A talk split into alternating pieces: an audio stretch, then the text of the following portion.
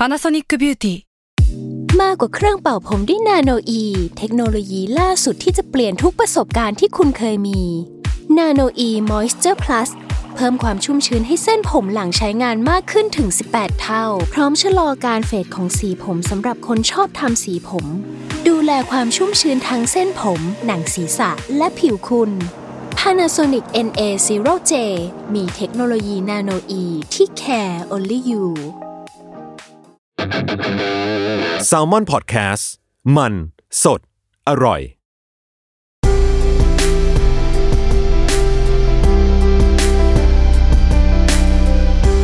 อินเอียร์พ็อกเก็ตบุ๊กหลับตาฟังหนังสือ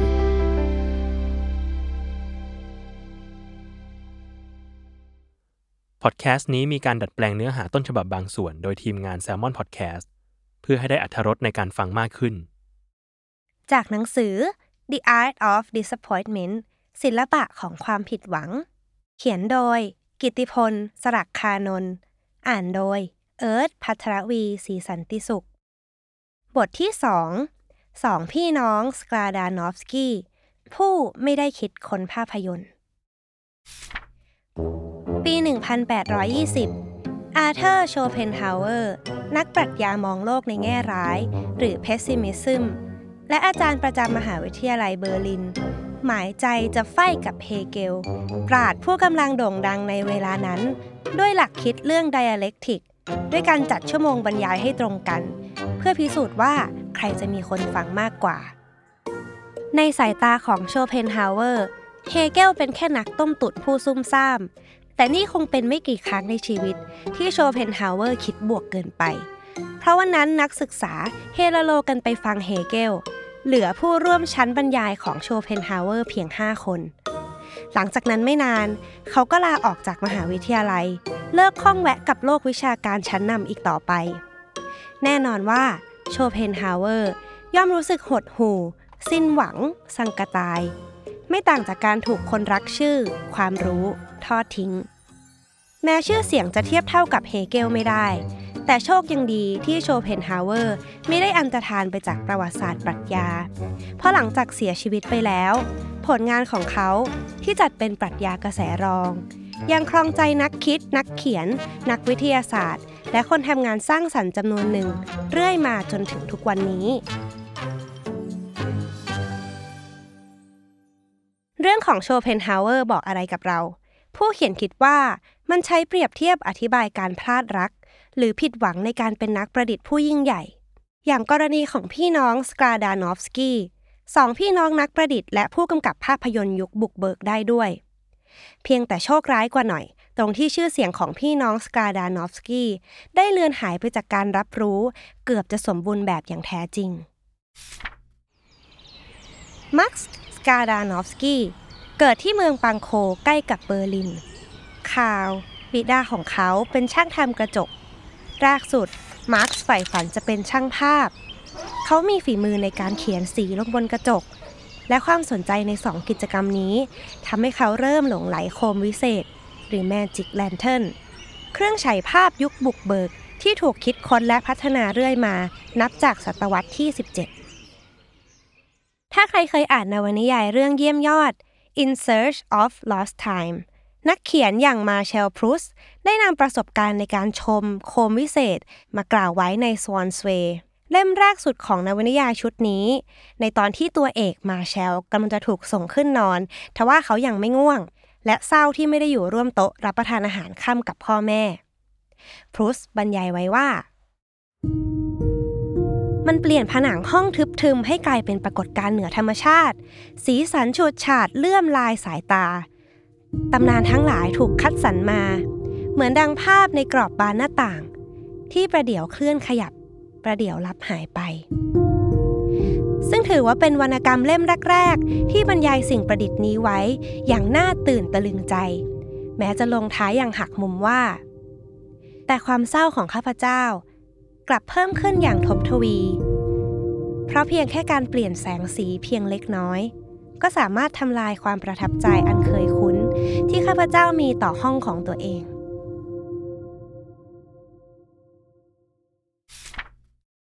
และเห็นชีวิตที่เคลื่อนไหว ด้วยโคมวิเศษนี้เองที่ทำให้ครอบครัวสกาดานอฟสกี้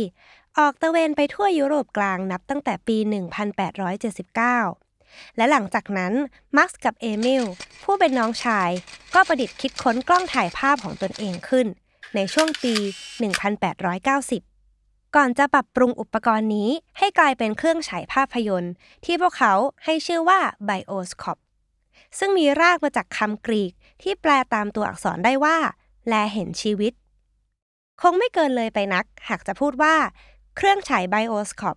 คือการพัฒนาโคมวิเศษ ให้มีกลไกภายในสลับซับซ้อนยิ่งขึ้น เครื่องฉายไบโอสคอปมี 2 เลนส์ ใช้ฟิล์มขนาด 54มิลลิเมตรจำนวน 2 reel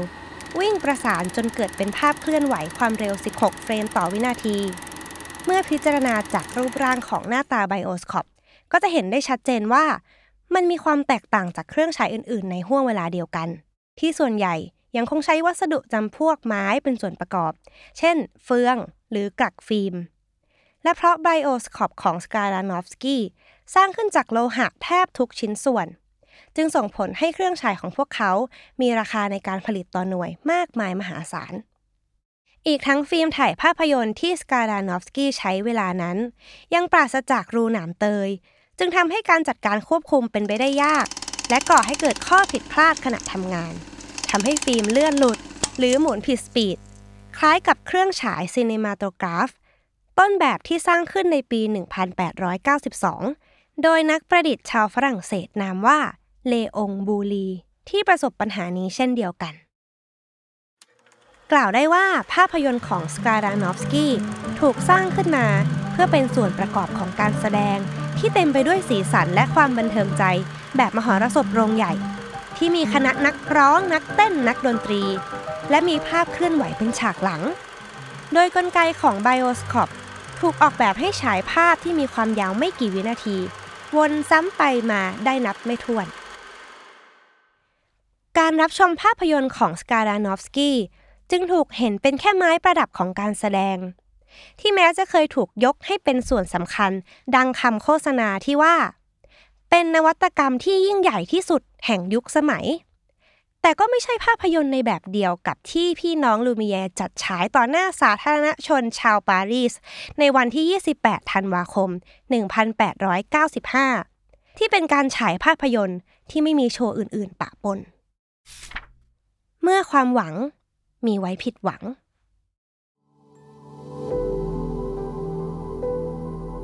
หากเปรียบในแง่ของเวลา ต้องถือว่าสกาดานอฟสกี้จัดฉายภาพยนตร์ก่อนหน้าพี่น้องลูมิแยร์มีหลักฐานชัดเจนว่า พวกเขาได้รับการว่าจ้างด้วยเงิน 2,500 โกลด์มาร์กให้นำคณะมหรสพพร้อมอุปกรณ์ฉายภาพยนตร์ไบโอสคอปมาจัดแสดงรอบยิ่งใหญ่ที่เบอร์ลิน ในวันที่ 1 กันยายน 1895 ซึ่งถือว่าประสบผลสำเร็จเป็นอย่างดี เพราะมันทำให้พวกเขาได้รับการทาบทามให้ไปจัดแสดงที่ปารีส ในวันที่ 31 ธันวาคม 1895 ถึง 1 มกราคม 1896 ทุกอย่างน่าจะเป็นไปได้ดี ถ้าหากการฉายภาพยนตร์ของพี่น้องลูมิแยในช่วงปลายปี ไม่ประสบความสำเร็จอย่างท่วมท้น จนทำให้เกิดการยกเลิกรายการโชว์ของพี่น้องสกาดานอฟสกี้ที่ได้ประกาศไว้ก่อนหน้า เช่นเดียวกับความรักความสัมพันธ์ทั้งหลาย ยามเมื่อทุกอย่างดีมันก็ราบรื่นเป็นสุข แท้ไม่ต้องหาเหตุผลใด ๆ มาสนับสนุนเลยว่าทำไมถึงรักกัน เรารักก็เพราะมันไม่มีเหตุผลแต่เมื่อประสบปัญหา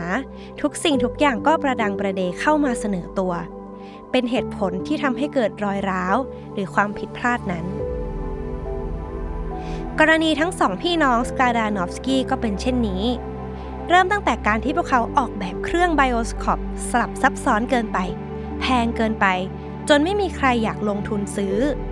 โดยเฉพาะอย่างยิ่งการเลือกใช้ฟิล์มขนาด 54มิลลิเมตรซึ่งปราศจากรูหนามเตยจนกระทั่งลามไปถึงชนชั้นชาติกำเนิด ที่ทำให้ศิลปะภาพยนตร์ของเขา เข้าไม่ถึงชนชั้นกลางในเมือง ภาพยนตร์ของสกาดานอฟสกี้ถูกจริตชนชั้นล่างและผู้ใช้แรงงานมากกว่า ซึ่งคนเหล่านี้ไม่ใช่กลุ่มเป้าหมายของเขา และยังมีเหตุผลอื่น ๆ อีกมากมาย แต่สิ่งที่เราต้องไม่ลืมก็คือว่า พี่น้องสกาดานอฟสกี้ก็ยังคงพัฒนาภาพยนตร์ต่อไป แม้โลกภาพยนตร์จะหันหลังให้พวกเขา และเลือกเดินต่อไปอีกเส้นทางหนึ่ง ที่มีพี่น้องลูมิแยร์เป็นผู้กรุยทางไว้ สุดท้ายจะเรียกว่าโชคดีหรือโชคร้ายไม่ทราบได้ ในห่วงเวลาที่นาซีเรืองอำนาจนั้น มีความพยายามจะเขียนประวัติศาสตร์ใหม่ให้พี่น้องสกาดานอฟสกี้เป็นผู้คิดค้นภาพยนตร์ แต่เมื่อสงครามโลกสิ้นสุดลง ชื่อเสียงของพวกเขาก็อันตรธานไปอีกครั้ง